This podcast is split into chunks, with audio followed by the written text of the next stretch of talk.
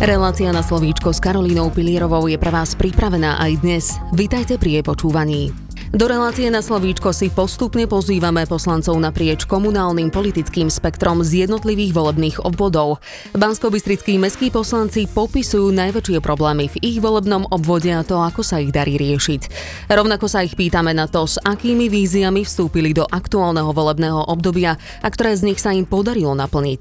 V neposlednom rade nám prinášajú aj ich osobné hodnotenie práce súčasného primátora Jana Noska.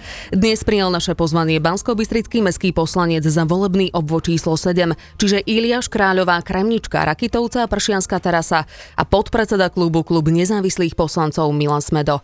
Pán Smedo, dobrý deň. Ďakujem, že ste prijali naše pozvanie. Dobrý deň aj vám, aj všetkým vašim poslucháčom. Vy ste poslancom už šieste volebné obdobie od roku 1998, čo už je 24 rokov. Začnem trošku netradične a filozofickejšie. V čom sa komunálna politika v Banskej Bystrici zmenila z vášho pohľadu? Kam sa posunula, keď si teraz zaspomínate na to vaše prvé volebné obdobie? Je to, by som povedal, skoro neporovnateľné. Keď som ja vstupoval pred 24 rokmi do politiky, mesto Banská Bystrica bolo v exekúciách a bolo, by som povedal, ekonomicky na dne. Dnes po toľkých rokoch môžeme povedať, mesto je zdravé, mesto sa buduje, vidíme jeho rozvoj, čo je veľmi dobré. Takže obrovský Rozdiel je hlavne v tej ekonomickej oblasti, samozrejme aj v legislatíve a v ďalších veciach. Myslím si, že doba je transparentnejšia, ako bola v minulosti, čo je tiež veľké pozitívum. Čiže toto obdobie sa, ako som na, na úvod povedal, nedá sa veľmi porovnávať s tým, čo bolo pred 24 rokmi. Poďme teraz už do aktuálneho volebného obdobia, konkrétne s akými víziami ste do neho vstupovali a ktoré sa vám za ostatné 4 roky podarilo naplniť. Ja vo svojom volebnom obvode pracujem s ľuďmi, s občanskými radami a samozrejme so všetkými obyvateľmi. E,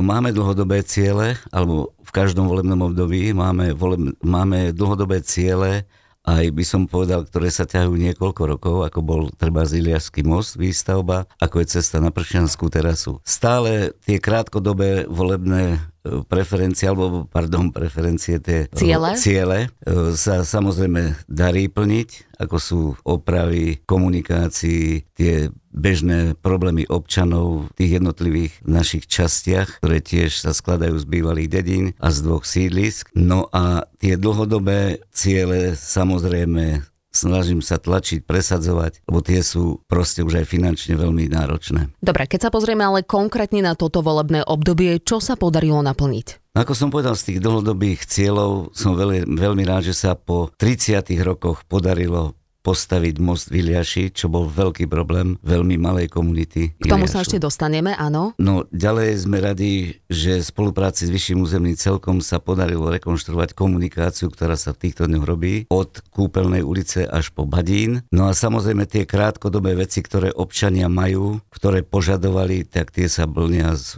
volebných obvodov aj z financií volebných obvodov. Ešte musím podotknúť, že máme peniaze aj na občana a my veľmi intenzívne organizujeme akcie akcie vo volebnom obvode v každej mestskej časti, pretože kultúru, šport, všetko v podstate nahrádzame pra- svojou prácou občianskej rady v spolupráci s nami, s poslancami. Mesto Banská Bystrica dotvorilo svojim pripojením viacero obcí hneď niekoľko z južnej strany a tie prišli k mestu samozrejme aj so svojimi problémami. Myslím predovšetkým Kramničku, Rakitovca a Iliáš.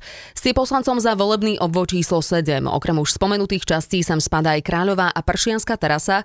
Čo teda považujete za najväčšie problémy vo vašom volebnom obvode? No najväčší problém bol Iliášsky most jednoznačne, potom výstavba komunikácie na Pršianskú terasu, na ktorej vehementne pracujeme tiež už niekoľko rokov.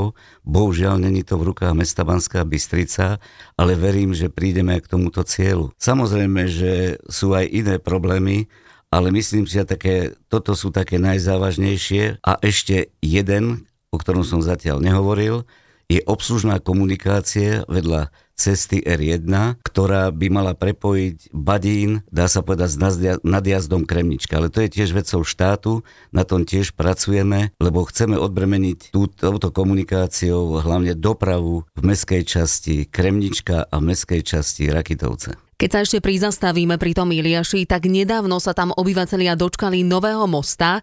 Ste dlhoročným poslancom, tak určite budete vedieť zhodnotiť, na čom to niekoľko desaťročí stálo. No v prvom rade to stálo na financiách. Financie, ktoré sme mali prislúbené aj zo štátu, pretože tento most sa nemal stavať, mal, by, mal byť most, ktorý bol vyprojektovaný, ktorý v tej dobe stál 100 miliónov z nadjazdu Kremnička priamo do, samozrejme ponad Hron, do meskej časti Iliaš. Táto stratégia padla, tak sme sa potom po niekoľkých rokoch rozhodli, keď mesto sa dostalo z ekonomickej tej ťažkej ekonomickej situácii, že urobíme opravu a rekonštrukciu tohto mosta, ktorá sa nakoniec aj podarila. E, posledné roky sme boli troš, trošku, alebo poviem to za občanov Iliaša, boli nahnevaní, že ten most sa projektoval, ale samozrejme legislatíva štátu e, ho strašne zdržiavala. Bol problém s výberom dodavateľa, tí sa odvolávali, zdržalo nás to dva roky. Proste ľudia už nikdy, ne, väčšina obyvateľov Vilniaša už nevedela, že ten most bude.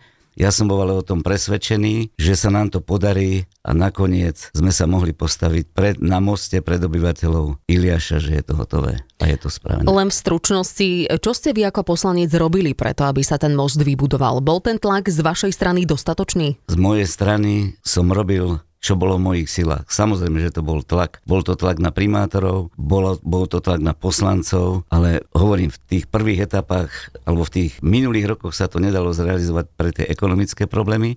Teraz musím povedať, že v poslednom období bol naklonený tomu veľmi aj primátor mesta, aj mestské zastupiteľstvo. Aj touto cestou chcem všetkým poďakovať. V krátkosti sa pozrieme aj na pršianskú terasu. Tak ako ste spomínali, dostavba cesty je tam dlhoročným problémom. Projektová dokumentácia dostavby cesty ale vykazovala mnohé nedostatky, napríklad nerealizované majetkové vyrovnania s vlastníkmi pozemkov pod komunikáciou, rovnako aj tak nedociahnutý proces užívania, respektíve kolaudácie cesty. Veď koniec koncov sme sa o tom už rozprávali na jeseň minulého roka s poslancom za rovnaký volebný obvod Igorom Kašperom. Súčasný stav procesu plánovanej výstavby v tomto období je aký? Tak e, pravidelne si pozývame na zasadnutie občianskej rady zástupcov vyššieho územného celku a kontrolujeme, ak, akom stave tá komunikácia legislatívnom je. Čiže občania sami vidia, hlavne z tej občianskej rady, aj tí, ktorí chcú vždy tam môžu prísť a počúvajú to, v akom je to stave. No môžem povedať, že dnešnému dňu je to na dobrej ceste z toho dôvodu, že väčšina pozemkov je vysporiadaných. Bol tam problém s urbárskou spoločnosťou Kremnička, ten je už tiež zažehnaný. Takže posledné, by som povedal, vysporiadavanie pozemkov, čo bolo nám povedané na stretnutí, by malo byť behom dvoch, troch mesiacov. Potom náväzne by Samozrejme, mohol byť už robený výber dodavateľa stavby. Je evidentné, že v rámci členitej meskej časti sa asi nedá vyhovieť každému, ale teda obyvateľia predovšetkým pršianskej terasy sa stiažujú aj na meských poslancov za tento volebný obvod. A teda tam spadáte vy a pán Kašper, že by si vedeli predstaviť spraviť pre túto meskú časť viac. Problémom je tam aj nedostatočná občianská výbavenosť. Čo na to hovoríte? No v prvom rade treba povedať, že mesto Banská Bystrica nevlastní žiadne pozemky na Pršianskej terase. To je najväčší problém, ktorý máme ako poslanci. Samozrejme, občania to nechápu, ale mesto e, nemôže robiť nejaké veci na cudzích pozemkoch. Je to porušenie zákona. Čo sa týka občianskej vybavenosti, my sme zaviedli tam, bol tam napríklad obchod, hej, ktorý sme v spolupráci so súkromníkom urobili, ale ten obchod nebol využívaný. Zaviedli sme MHDčku, hore na Pršianskú terasu. Takisto chodil tam jeden človek za deň, alebo chodilo, čo týka napríklad sobu od nediel. To bolo úplne prázdne. Čiže z ekonomického hľadiska to nemalo absolútne význam. Je tam veľa nedostatkov, urobili sme aj tú komunikáciu, ktorá je stvujúcu, aj tá sa zrekonštruovala ale Pršianská terasa má tú jednu obrovskú nevýhodu, že mesto tam v podstate nevlastní žiadne pozemky. Na konci predchádzajúceho volebného obdobia sa na Pršianskej terase uskutočnilo aj stretnutie vedenia mesta, mestských poslancov a poslancov VUC s obyvateľmi. Tam sa mali tieto problémy riešiť. Predpokladám, že ste tam boli prítomní. Čo sa odvtedy zmenilo? Tak zmenilo sa to, že sa na tom pracuje. Bohužiaľ je to všetko v rukách vyššieho územného celku a táto otázka by bola lepšia na vyšší územný celok. Na predstaviteľov vyššieho územného celku. Pred tromi rokmi sa malo začať s výstavbou. Pán Kotleba, bývalý šéf vyššieho územného celku, mal urobiť verejné obstarávanie. Bolo bolo všetko pripravené na výstavbu v rámci tej legislatívy, ktorá vtedy platila. Neurobil to. Takže viete, toto je problém, keby to bol problém mesta, tá pršianská terasa by už bola dávno bývala hotová. V súvislosti s vašim menom nemôžeme obísť ani tému údržby cestných komunikácií v meste, ktorú roky zaistuje vaša firma. Mnohí vám to ako mestskému poslancovi vyčítajú a zvlášť to, že v minulosti prebiehali rozličné realizácie a väčšie opravy aj nad rámec údržby. To asi prirodzene vynára otázky o cenovej efektivite nakladania s verejnými prostriedkami.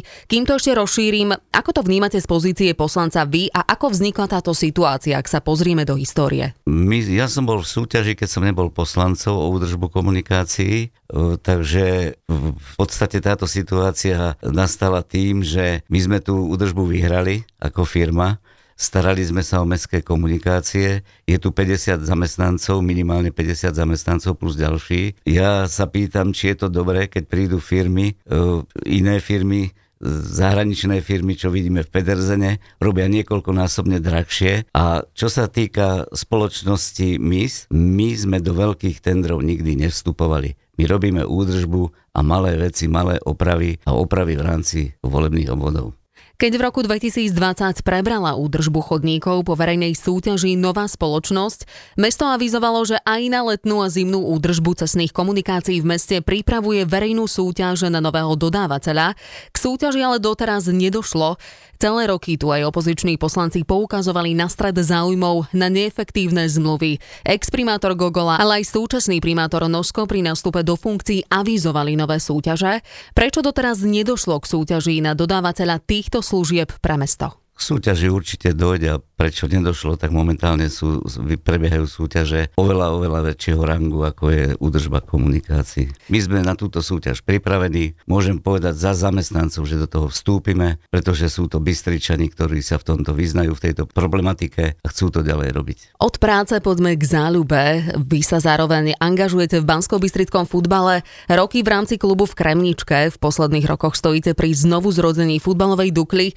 Opäť sa na to pozrieme z pohľadu verejných financií, pretože aj tu sa pri schvaľovaní rozpočtu mesta neraz hovorí o tom, či a nakoľko by mala mestská pokladnica podporovať športové kluby. Pri podpore mládeže panuje spravidla zhoda, mesto však už roky podporuje aj samotné seniorské kluby a ich fungovanie, či už je to pri hokeji alebo pri futbale. Má a prečo by malo mesto teda financie smerovať aj športovým klubom? Je to veľmi dobré, že mesto podporuje šport na území mesta, pretože vieme zo strany štátu, je dneska podpora toho športu veľmi, veľmi zlá. To všetci tí, ktorí šport robia, veľmi dobre vedia. Takže ak by mesto nepodporilo šport, tak naše deti nebudú športovať.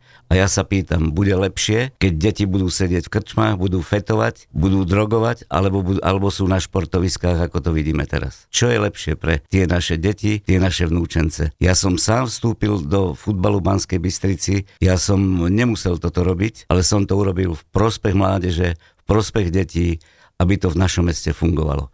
A môžem vás odpovedne povedať, že to robia aj ostatné mesta na Slovensku, ktoré majú poslancov, ktorí športu drukujú a vidia, že šport prináša pre našu mládež. Ste pod predsedom klubu Klub nezávislých poslancov. Ako hodnotíte spoluprácu v rámci tohto klubu? Máme veľmi dobrú spoluprácu a môžem povedať, že aj toto volebné obdobie veľmi dobre spolupracujeme s ostatnými klubmi, neprichádza k nejakým stretom a myslím si, že toto zastupiteľstvo môžem hodnotiť ako jedno z najlepších, čo sa týka toho pôsobenia a podpory tých projektov, ktoré mesto, sám primátor proste prednáša a potrebuje. Prejdime teraz na iný okruh otázok. Aký je váš názor na súčasného primátora Jana Noska? Ako hodnotíte jeho prácu?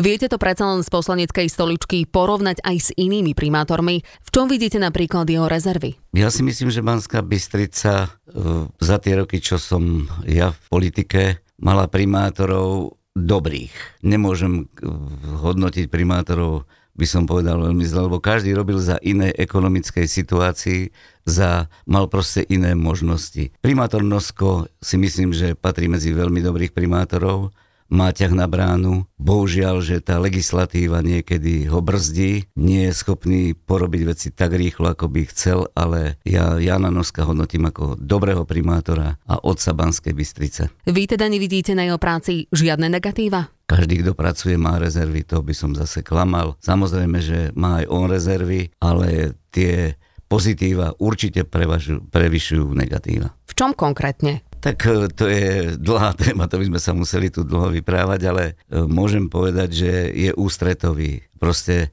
ako som už povedal, je primátor vzťahom na bránu, nechce veci riešiť, neodkladá. Proste snaží sa veci pohnúť správnym smerom. Len, opakujem, brzdí nás tomto a hlavne jeho legislatíva, ktorá momentálne panuje v tomto štáte. Opozícia mu vyčíta predovšetkým nedostatočnú komunikáciu s verejnosťou a zapájanie obyvateľov do vecí verejných. Vy máte na toto aký názor? No ja nemám taký názor, že by nekomunikoval s verejnosťou. My keď, ja keď som ho osobne zavolal do volebného obvodu, keď e, bolo treba riešiť nejaký problém alebo sme niečo organizovali. Nikdy nepovedal nie. Vždy sa toho zúčastnil. To môžem otvorene povedať za občanov celého nášho volebného obvodu, takže ja si myslím, že toto sa nezakladá na pravde. Budete sa o post mestského poslanca uchádzať aj v tohtoročných komunálnych voľbách? Na základe požiadavky občanov. Ja by som veľmi rád dokončil tieto projekty veľké, ktoré som ešte neurobil, to je tá pršianská terasa nešťastná, to by som veľmi rád urobil, Moziliaž máme za sebou a samozrejme ešte v spolupráci s vyšším územným celkom aj so štátom doriešil obslužnú komunikáciu vedľa R jednotky. Kto by sa podľa vás mohol stať novým primátorom mesta? Ja si myslím, že není o čom uvažovať. Primátor Nosko by mal ďalej pokračovať. Čas vyhradený pre túto reláciu sa naplnil. Pán Smedo, v tejto chvíli vám už ďakujem za váš čas a želám ešte všetko dobré. Ďakujem pekne. Aj vám prajem všetko dobré, aj vašim poslucháčom. Milí poslucháči, my sa budeme počuť opäť o týždeň, dovtedy sa majte pekne.